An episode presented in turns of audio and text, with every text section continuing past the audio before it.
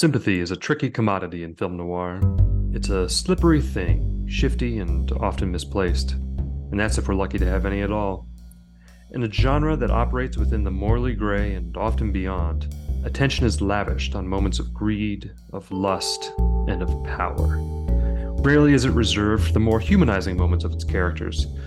We have left behind the cinema of Renoir and Visconti, and are firmly rooted in something more fatally American.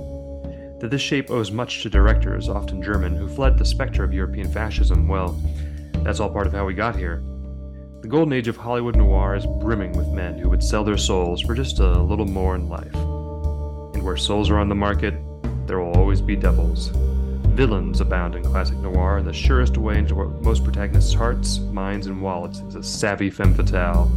There can be a real thrill to the process, watching a man's slow-motion downfall, whether brought about by arrogance or incompetence, or his own shifting moral flexibility.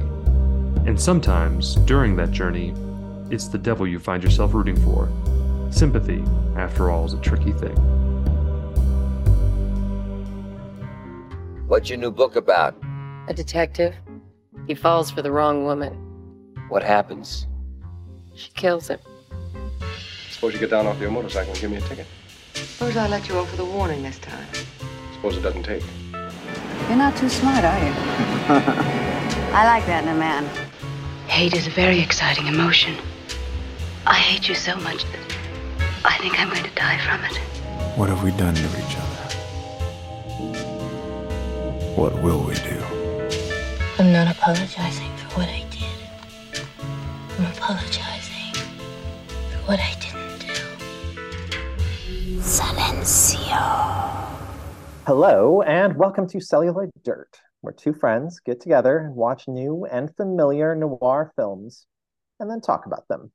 I'm one of those friends, Tristan Johnson, joined by my friend, Fred Pelzer. And tonight is one for the saps, the easy marks, the patsies, the simps. Our season may be centered on the femme fatale, but every femme's got to eat. So we're shining the spotlight on a couple of down-on-their-luck Joes in bettas, hopelessly the over their heads. So true. The soy boys. Oh, we're going to be talking up Richard Wallace's 1947 small-town noir, Framed. But first, it's one of the masters of the genre, Fritz Lang, with the most renowned of his 40s-era noirs, Scarlet Street. Let's roll the trailer.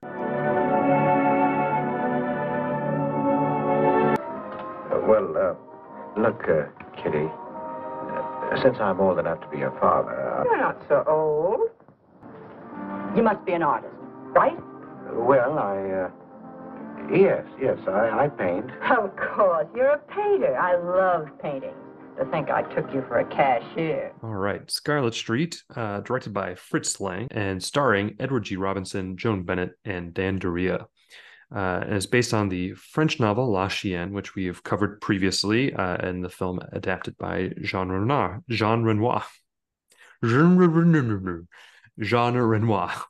just a few weeks back. Apologies on our French. No. Yes. I have an excuse for being bad at French because I live in New Orleans, and we pronounce every French word wrong here. I mean, my wife grew up in a town next to a town called Marseilles, so you know that's just sort of the U.S. way of doing things. But yeah, good old Eddie G plays Crisscross, not to be confused with the movie Crisscross, which also has Dan Duryea in it.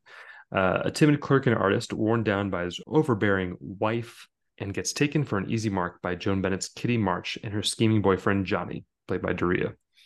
It unfolds much as it did in La Chienne, with Kitty first accepting money from Chris, then stumbling onto the illicit sale of his art. Chris plays the fool for a long time, but eventually gets wise, only to lash out with devastating rage. Things end poorly for both Kitty and Johnny, but it's Chris who faces a prolonged hell of his own making. What's your relationship with the film? Have you seen it before? I have seen it before.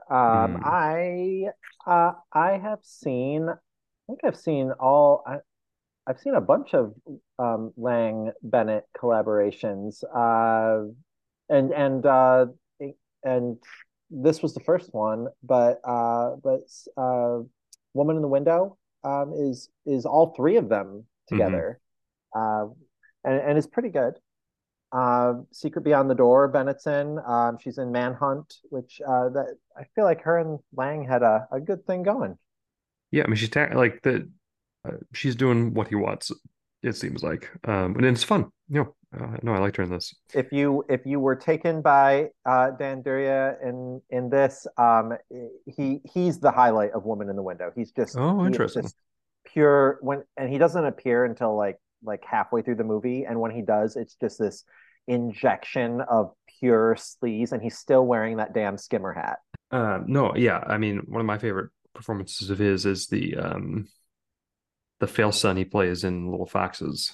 Oh, I haven't seen that movie in ages. Oh yeah, I mean, yeah. that was his big breakout. I was reading up on it after this. His career. I like his presence.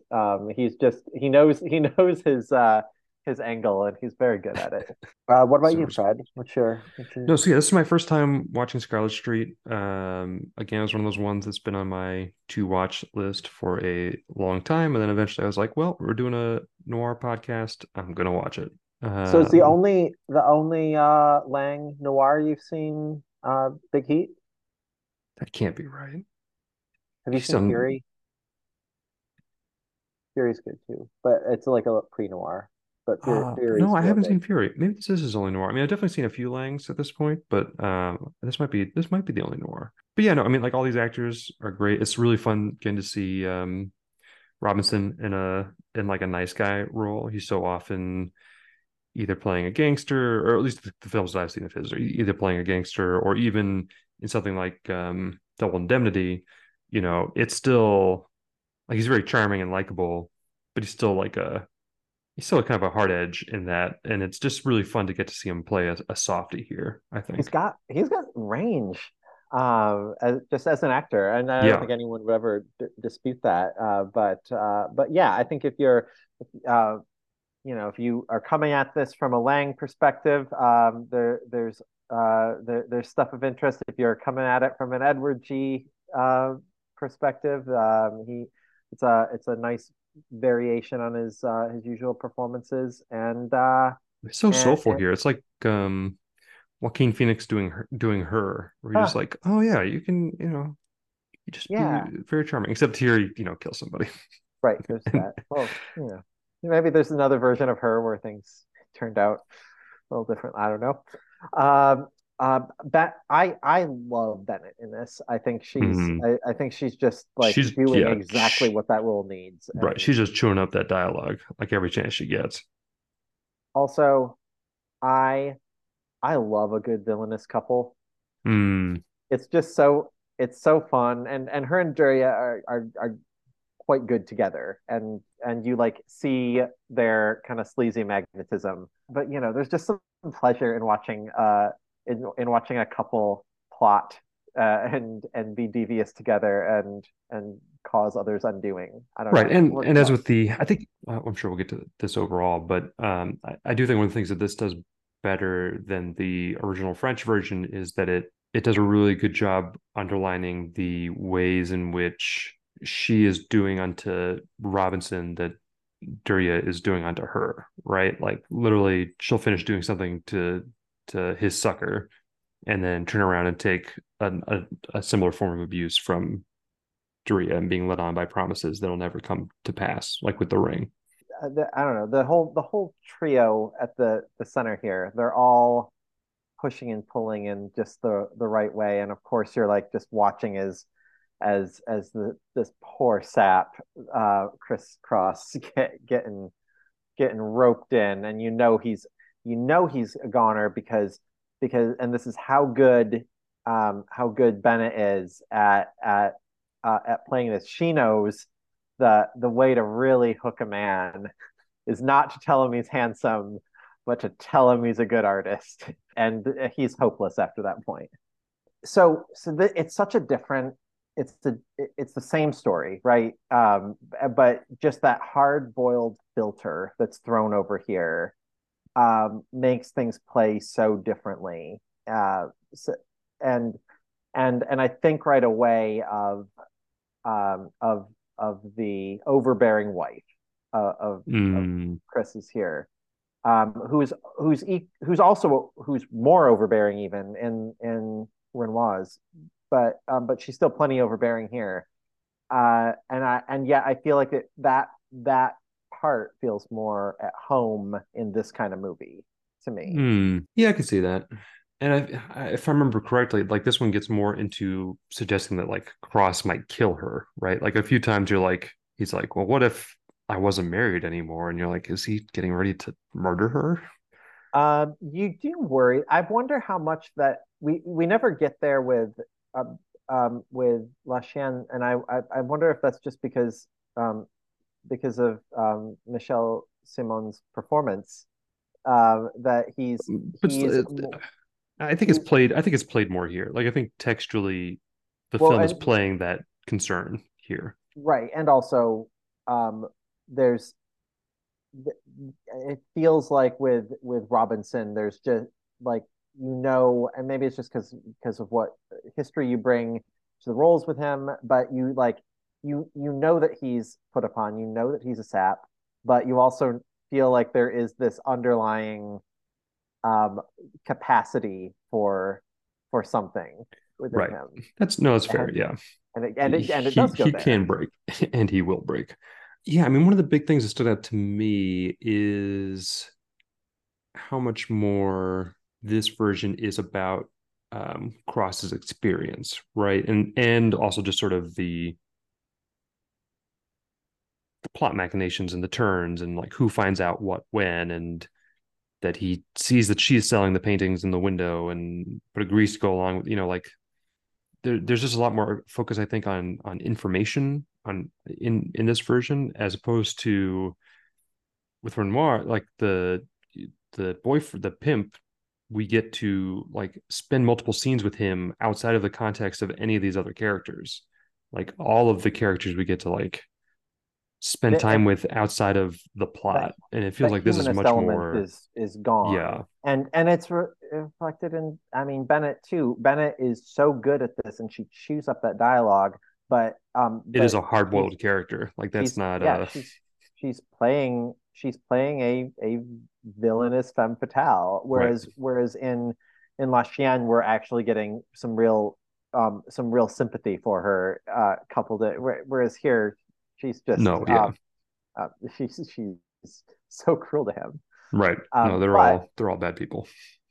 They're all bad people, and that's exactly that. And this is what works really well for this film for me, because Bennett and Duryea are the villains for a fair portion of the runtime, right up until the moment where they are absolutely not, and it's and then all of a sudden, Chris is, who has been an adulterer this whole time, who we have reason to not fully sympathize with, even as he's getting strung along. Right.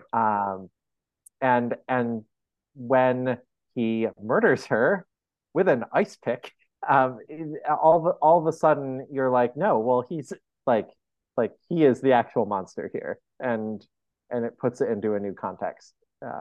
Yeah, but even, I don't know, I feel like it's still, not that the movie thinks he did the right thing, but I think maybe one of the things, and so, cards on the table, I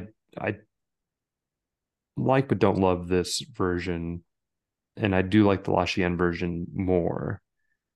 And I do wonder if part of it is that it, like, La Chienne plays the whole thing as a tragedy, and so that characterization of him as a sap kind of works with that. But here, I do wonder, for me at least, if the script and Robinson's soulful winning performance prevents me from making that full switch and being like, he was a monster the whole time. This was within him. I was like, I don't know. It didn't quite gel with. Do you not think, to me, that everything that comes after he murders her is about him being tormented for what he has done.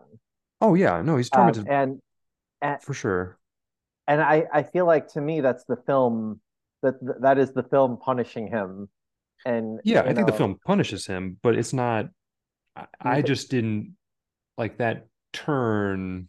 I never quite got there with the character.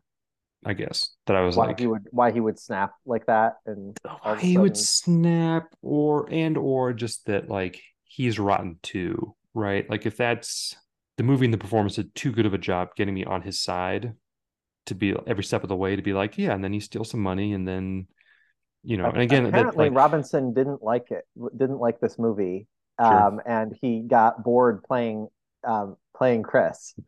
So make of that what you will. Interesting. I mean, I can see that it's like not a very. And apparently, Renoir didn't like it. Sure. So I mean, that I can definitely see. Yeah, I mean, it's not like a particularly layered role, I would say. And Robinson's character in Woman in the Window is not wildly different from this. Sure. There's certainly a lot of overlap in them.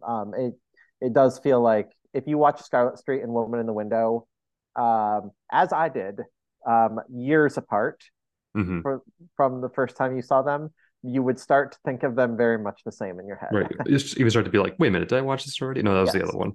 No, that makes sense. Yeah. And I think the other thing for me too is the ending to me of the Lang version of Scarlet Street is both like the denouement after her murder is very rushed, right? Like, I think that's the other big difference for me between the two movies is that Scarlet Street is about like what pushes a man to finally murder somebody and then how he is, you know, telltale hearted afterwards, in a fashion that I personally found a little heavy handed with the ghostly voices and it is the existential, like he's a man alone in the crowd visuals and that stuff. Whereas that worked for me, but I totally get where you're coming from, right? Because it is such a stylistic departure from everything that's come before it. So right, and it's just also like I get it. He feels bad about it, but this is like yeah, it broke it a little bit for me. But I think also that it's just it makes the movie about like who kills who and who gets away with it. Whereas like the original is much more about like again the tragedy of these three characters and that they each pay in their own way.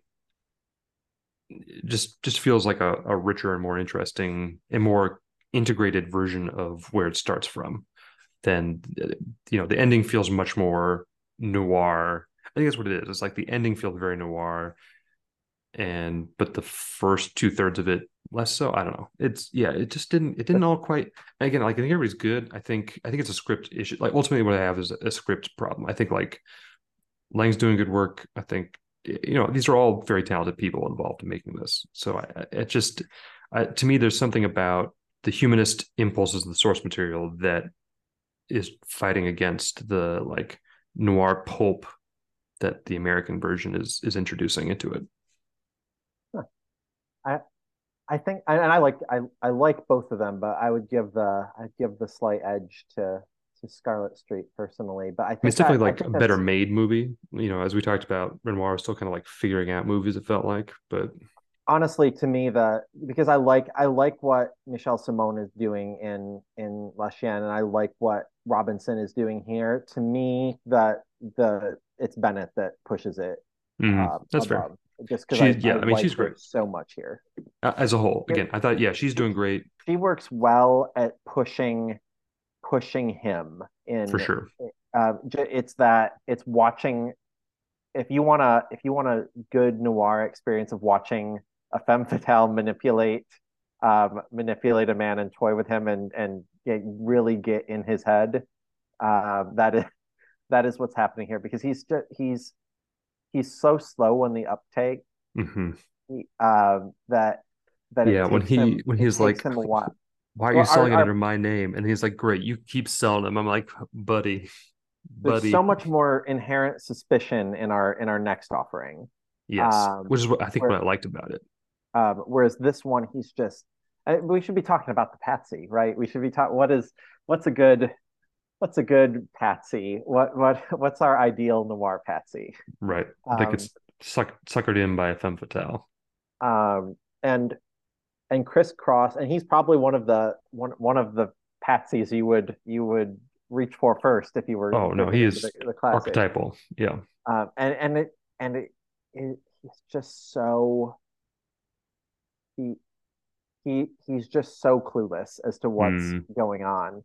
And I think, like, as an audience, you want to feel smarter than the patsy. You want to feel a superiority, right? And you want to don't go up those stairs of a horror movie. You're like, it's a trap. Why can't you see this? And there's always a limit to that. Like, there's a point where it becomes too much. So I don't know. I feel like this one is just poor Chris is just so lost in the proceedings, and he's doing so little to stand up for himself. And then the moment he does take real action, it's horrific. Right. And in that sense, I don't know, kind of an interesting pairing with the writer character from Lever to Heaven, and that both are kind of just like pulled along until but the writer never really reaches a breaking point, right? He's just like, maybe I'll finally leave my wife after she killed my brother. he doesn't really. Oh. Yeah. I mean, I do also wonder, I mean, like with this, I don't know, I think with the femme fatale, right, there's always such an interesting, like, meaty female characters on the one hand, but on the other hand, still very much within the male gaze. And especially in this kind of thing, there's also an element of, I don't even think, as much as I maybe didn't click with this movie, I don't think I'm like concerned about this in this film, but I do think there is some strand of like women really are out to get you, and you're kind of maybe justified a little to hate them and or want to kill them. Oh, I think that comes up in the next one too. Sure. I think that's something I'd flagged specifically for Framed as a philosophy, it almost. Yeah, well, I think especially within these, because these two, especially in like this sub genre of like the patsy being taken by a femme fatale, is such a victimizing approach to a male lead, right? That like these are guys that are taken advantage of again and again until they finally reach a breaking point.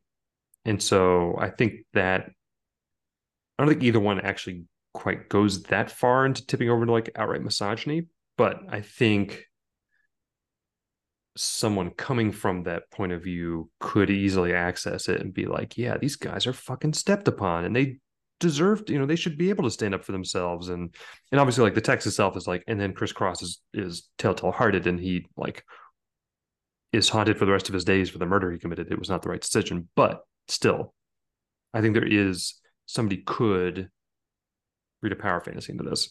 That's not like the film's fault or responsibility. It's just, I think that is an interpretation that could be taken from it.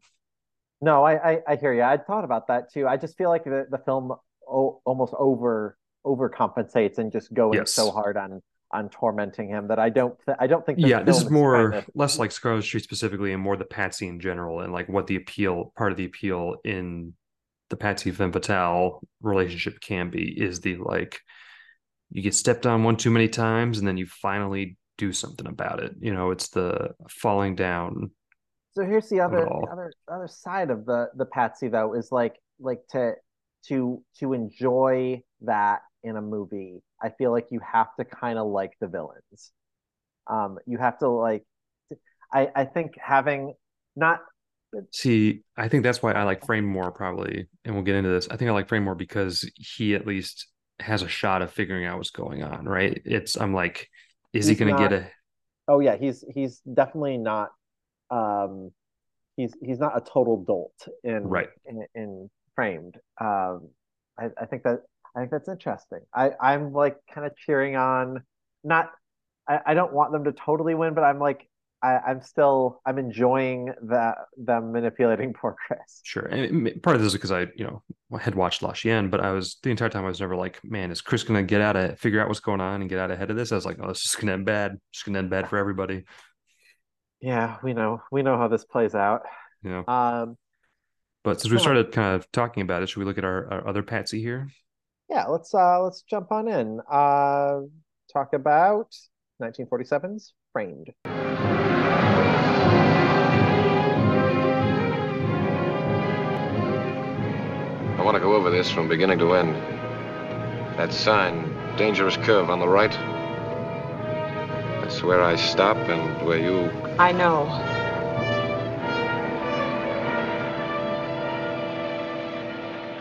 All right, so directed by Richard Wallace and starring Glenn Ford, Janis Carter, Barry Sullivan, and Edgar Buchanan, and based on a screenplay by Ben Maddow. His first, he would go on to write The Asphalt Jungle and Johnny Guitar, two fantastic movies with a story by John Patrick. So, the plot of Framed. Glenn Ford plays Mike Lambert, down on his luck mining engineer who barrels into a small mining town on a truck with bad brakes. And he crashes into local prospector Jeff. Meanwhile, his employer leaves him high and dry. Mike ends up paying Jeff himself directly out of his own wages to get the man's car fixed, and then later gets arrested by his former employer, but gets bailed out by Paula, who he's just met at the local bar. Paula and her lover Steve have been on the lookout for somebody just like Mike, specifically his body, and they have plans for it. They're going to use him to make off with a spectacular sum of money from Steve's bank and place Mike in the car to play the part of crash victim and stage the banker's death. Now, if only things would go according to plan. That's a lot of setup. It's yeah, there's a lot of scheming, but it moves pretty quickly. It does. It does move pretty quickly. I thought, especially because like it gets to this, like it executes the plan like in the back half of Act Two, like by the halfway point, it kicks off. This movie moves. Yeah, I got to it. Yeah, like it's not as confusing as that sounds. It's no, yeah, it was. I did a poor job reading Tristan's writing as well, but the by the time you get to the the plan happens, and then there's still another half hour to go. Like that's how quickly this thing moves. This is like, okay, and now we've gone through that, but there's still more twists to come. I can confidently say I had no idea where this was going. I had not seen this before. Had you? No, I had no familiarity with this one. And we're not done with Glenn Ford or Barry Sullivan. They're gonna come up again real soon. Oh yeah. No, I think I really enjoyed Glenn Ford in this. I think he's made for noir. And yeah. I'm noirs and westerns, right? Like he's just a B movie star through and through. I am certainly biased because I love The Big Heat to death. But yeah, just I'm always happy to see him.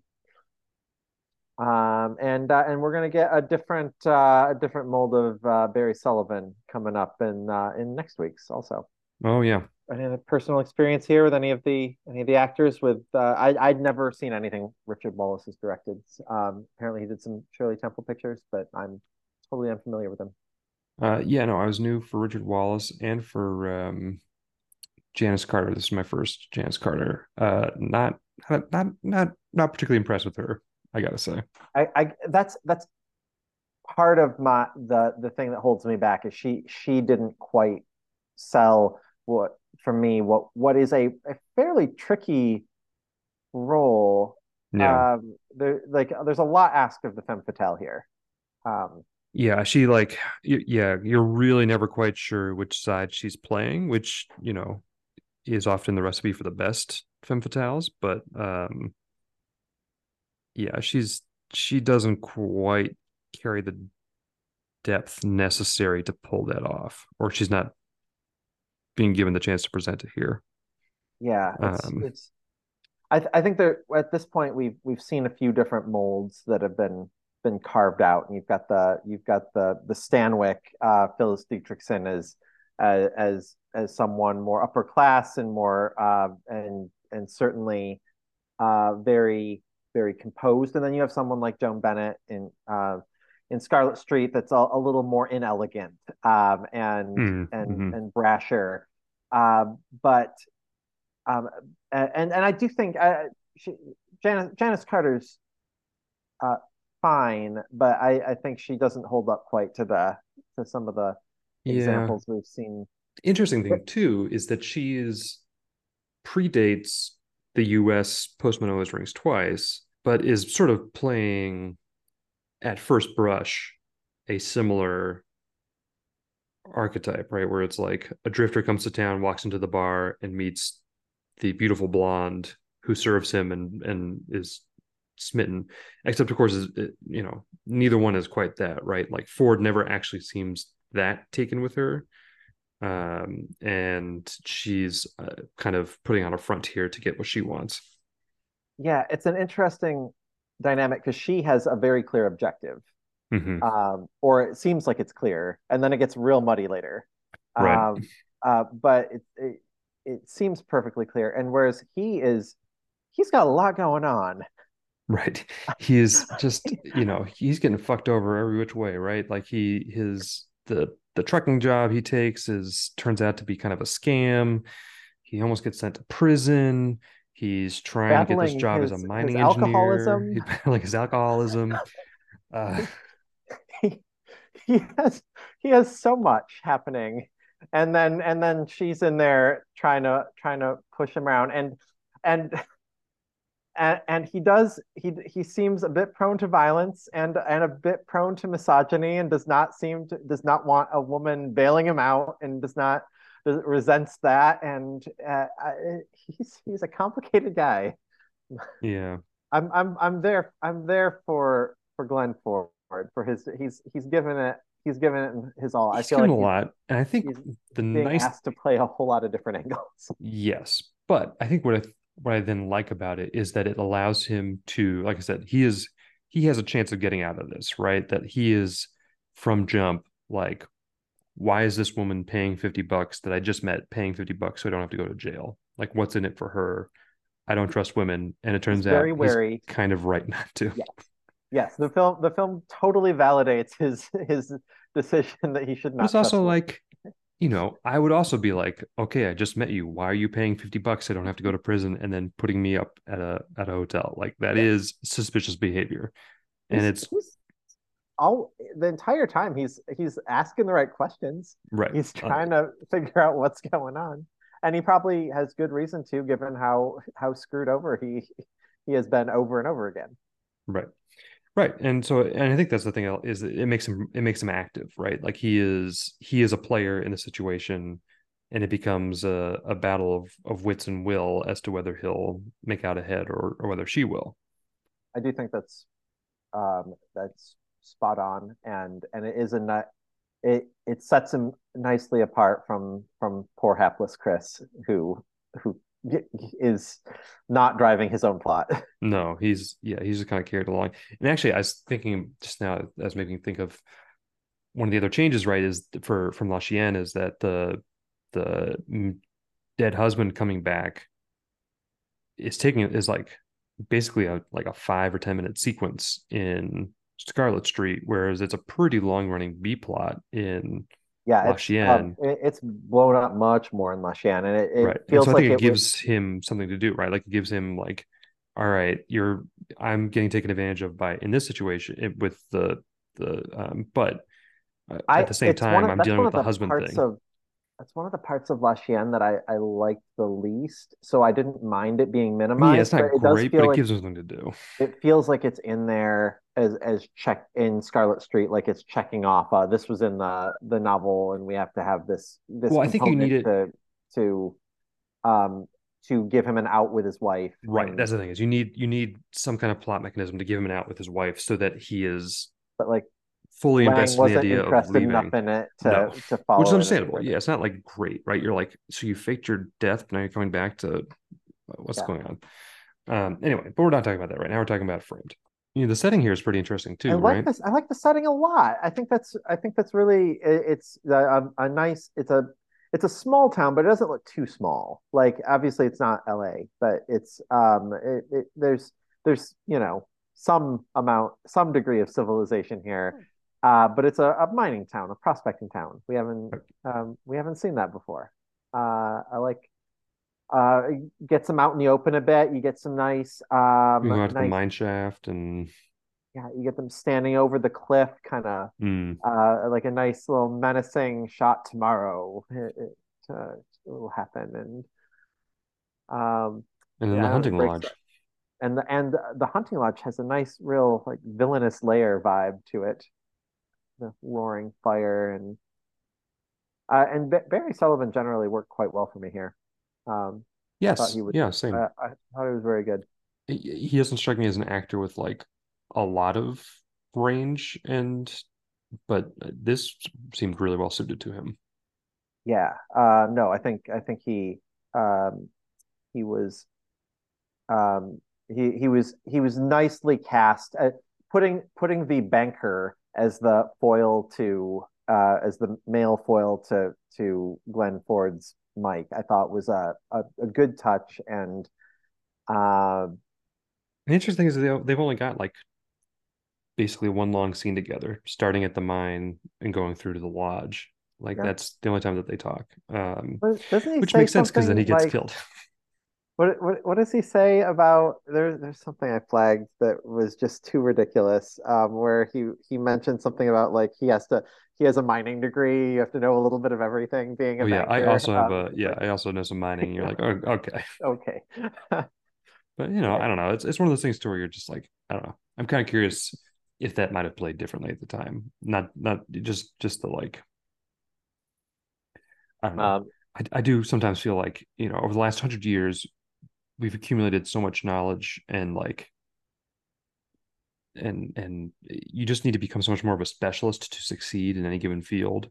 Whereas like 100 years ago, you could kind of show up and be like, I kind of know how to do this. And like, all right, well, nobody else is here. Go ahead. That's true. And now it's like, I have 10 years of education after high school plus 5 references. And they're still like, I don't know. That might not be enough. I'm so interested. We spend so much time with Barry himself, and we see his wife, and such an interesting scene, in the office, and so they do lay groundwork for it.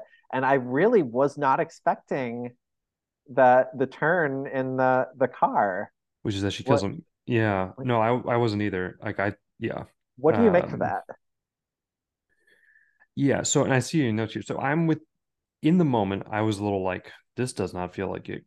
Like I don't buy that she loves that she has fallen for Mike so much that she's willing to kill the other guy in the scheme. I was trying to approach it as a pragmatic decision, I got there pragmatically though, because then it becomes like she's going to rather than have, so she's got 2 partners in the situation, right? And the original plan is one dies. In the place of the banker, and then she and the banker split 250, which mind you is in a thing ready for her to take. She just needs the key, but he's got the key. And what she does is, I'm going to kill him, frame the other one for murder, because I know that he has blackouts when he drinks, and then I get all 250 to myself. I don't think they ever actually articulate that particularly well. But that was my takeaway, was in that moment, it took me like a scene or two to retroactively understand why she did it. When she starts threatening him, or not threatening him, but when she starts being like, yeah, you killed him. That was really weird that you did that. We better kind of get out of here. And that's when I started to understand that okay, she kind of like improvised and was like, okay, if I kill him and then tell him he did it, he'll believe it. And then I can get the 250 for myself. That all makes sense, and I think all of that would have gone down easier if Janis Carter had, and one, if the script allowed for it, but also if Janis Carter was yes. on a little bit higher level, I think we would. I definitely had to do a lot of that work and lifting for the film myself, but I was like, oh, okay, I got there. Because you can't really look at it like there's no passion there. There's a limit to these women falling for drifters, right? Right. To me, even more than that moment was when she like almost poisons him and then like changes her mind. Like even that, I was a little like, yeah. But I don't know. It's just so like. Efficient and no nonsense about what it's about, and it kept me guessing enough. And like, I did not. That I was also, like, this movie has a good closing, specifically for Mike's arc. I like the last line that him like, you'll get a big reward for this. You keep it. End. That's right. It pays off a couple of different through lines, and so props to having a strong tie-in at the end that brings it back to the working man's noir. Mm-hmm. So I respect that. Yeah, and I'm glad that the miner didn't get killed. Yeah, poor Jeff. I mean, that was another like fun twist where I was like, oh, now it's gonna be about him having to prove that he didn't do it, but then lo and behold, just through sheer happenstance, and it feels very like Coen's in that way, in sort of an Uncaring Universe sense, where like it doesn't matter who's plotting or scheming, it's going to go awry, right? That she's like, I'm going to frame you for this murder, and then because they happened to pick up that bag from the mining site, the third guy gets blamed for the murder. You could say this about like half of all noir, but like, can't you just see a Coen version of this totally playing out, where they flesh out the town a little bit more, and right, everybody's just kind of a little bit funnier. Yeah. Picture how they would handle, and I'm sure it's basically Burn After Reading. Yeah, that's true. That is very true. But as always, I think it's nice to get out of the city a bit and to let things open up. Just shows that noir can be more adaptable than we initially think, and that there's definitely a space for the noir western. Yeah, this is. Yeah, I mean, it's like a saloon. This basically is not quite enough western, but there's touches, there's flourishes like the saloon. Yeah. And the prospecting is there. I think it probably could have gone harder in that direction if it wanted to. I'm sure that was more of like a budgetary constraint at that point. Yeah, that's true. We touched on it before, but I personally, I liked that Glenn Ford was just a little bit more active and was had a fighting shot in the whole thing. Is he okay, I get that on an enjoyment of the film level, but as far as how good of a patsy he is, do we like our patsy being more ornery and stubborn like Glenn, or do we like him being a real sap like Robinson? I think if it's a real sap, I need to have less sympathy than I do for Cross. Mm. Like at that point, I just feel bad for him. I'm not enjoying what's coming to him. I'm just like, oh God, you dummy. I guess I get that. I don't feel. You're just a sociopath. I think so. I was like, no, because you want to feel superior to the patsy, and mm-hmm. And okay, Mike is messy, no doubt, but and I don't love the bits of misogyny, but ultimately I feel like Mike is like wanting to stand up for workers' rights and advocate for the small man, and I'm like, I feel for you. Whereas I don't really feel. I just feel like Edward G. is just so downtrodden, so walked over. He deserves it. I don't have that same. He got what's coming to him. And it could be a combination of that and the women that are manipulating them, respectively. Sure. That one is more formidable than the other. Oh boy! And yeah, what about those women? I mean, I think we both are in agreement. Janis, what's her name? Carter, yeah, not great. Carter. No, she's on the lower end of the. But Joan Bennett is really fun. I don't know. I wish her scenes were in a different movie, because she is just like chewing them up and spitting them out. Yeah, there's just something about her take on the femme fatale. She's probably the most hard-boiled femme fatale that we've seen. Yeah, she's not like, she could be in a Mike Hammer movie. We're gonna move. We're gonna move into a few coming up that are more elegant, And she's just like the total reverse of that. She is, yeah, right, like a Mike Hammer dame, right? It's so fun watching her. Any other last thoughts about the Patsy here? I like that we've got a few different molds of our Patsy. Let's keep our eyes peeled for them as they pop up throughout our the rest of our season. We will be seeing them again. But yeah, I think that these are certainly both worth checking out. Scarlet Street may have been more my pace and Frame more Fred's, but I think if you're a fan of noir, you're going to find something to like in both of them. For sure, yeah. I mean, I think Framed is much more the like no frills B movie, and if you just love putting one of those on a like rainy afternoon, this will do. I mean, that's literally the conditions that I watched it. It was like a rainy Sunday afternoon. I was like, this is perfect. This is how this is meant to be seen. Nice, yeah. No, it's spot on, and it moves quick. It's it's good. Anything else you want to cover? No, I think that does it for me. But in honor of Kiss Me Deadly, what's something that you recently, speaking of Mike Hammer, what's something you recently watched that's so good it deserves to be glowing in that suitcase and promising the end of the world?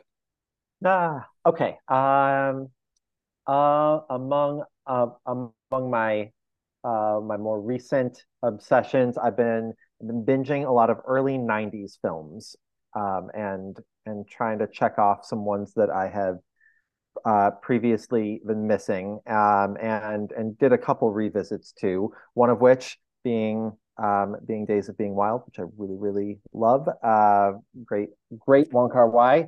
But I don't want to talk about that. I want to talk about a different Maggie Cheung movie, because she's my absolute favorite, and I'd never seen Center Stage before, and it is, holy cow, it is so it is this hybrid of biopic and documentary of the making of the same film, which sounds very complicated, but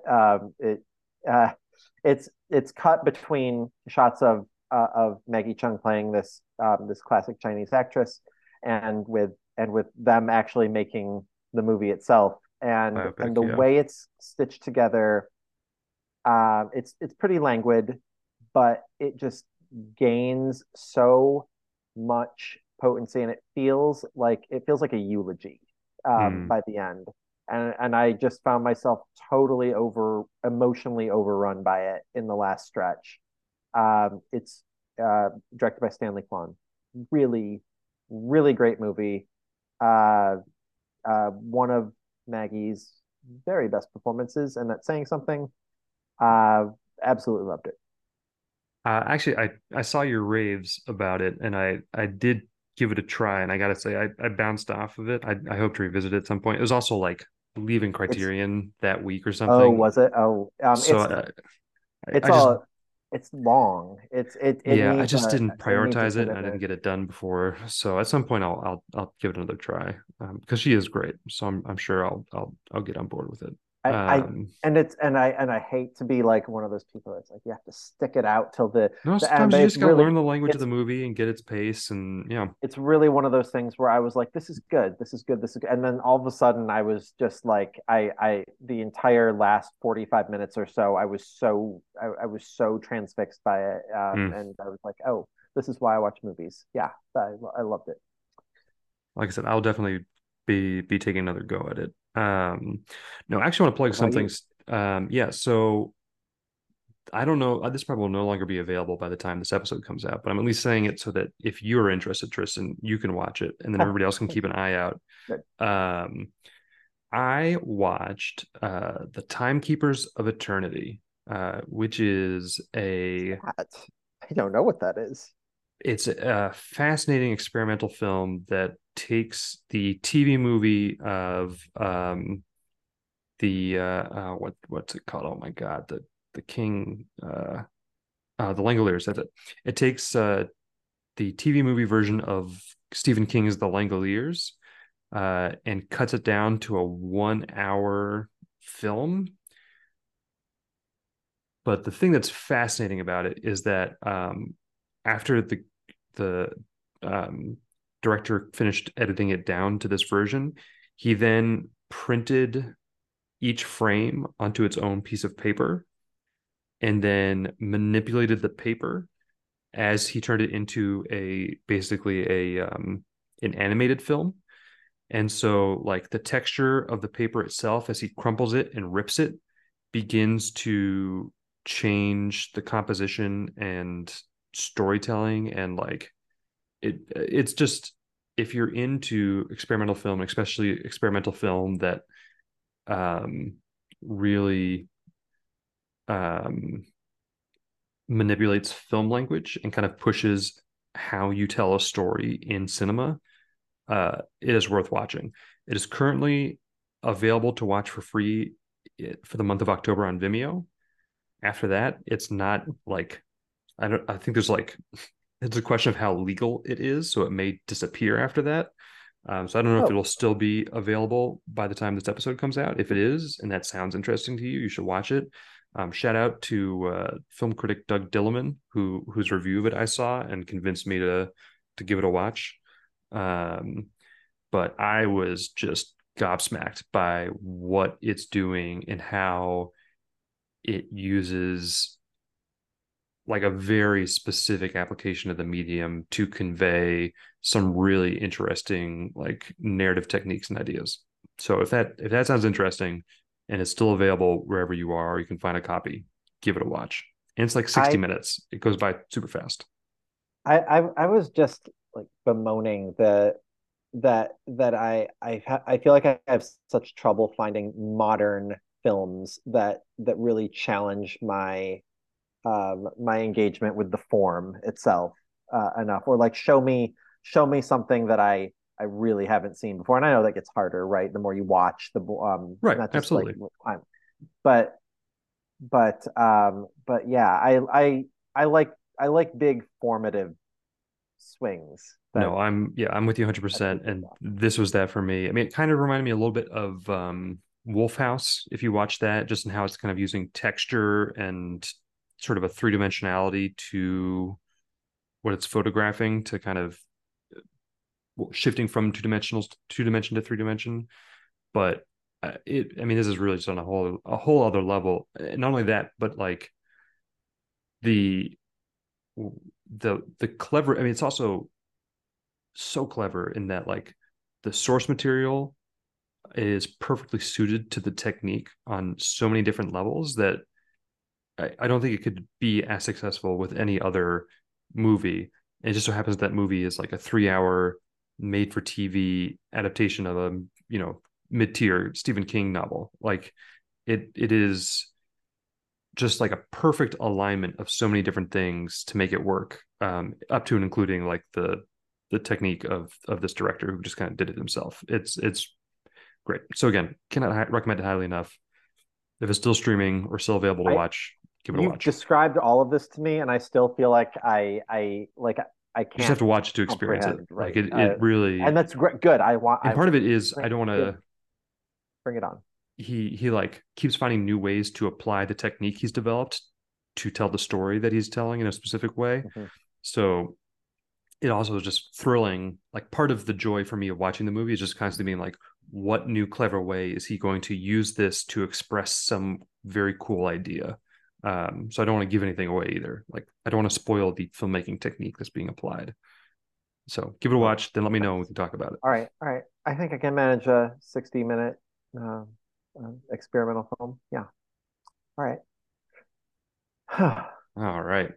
So yes. And to everybody else, I hope you do get a chance to watch it in some way, in some form. All right. Well, thanks as always for joining us on this excavation of the darkest, grittiest of genres. You can find us online at celluloiddirt.com and on Letterboxd under the handle Celluloid Dirt. Join us next time when we jump into a 2-part examination on a classic setup of the genre. We'll be looking at what happens when you get in over your head with the boss's wife. No surprise, this rarely goes well. Until then, may your viewings be riddled with scandal and desperation. Good night. Celluloid Dirt is a Strange Phantom production. Written and produced by Tristan Johnson and Fred Pelzer. Music by Kevin MacLeod. His work can be found at incompetech.com.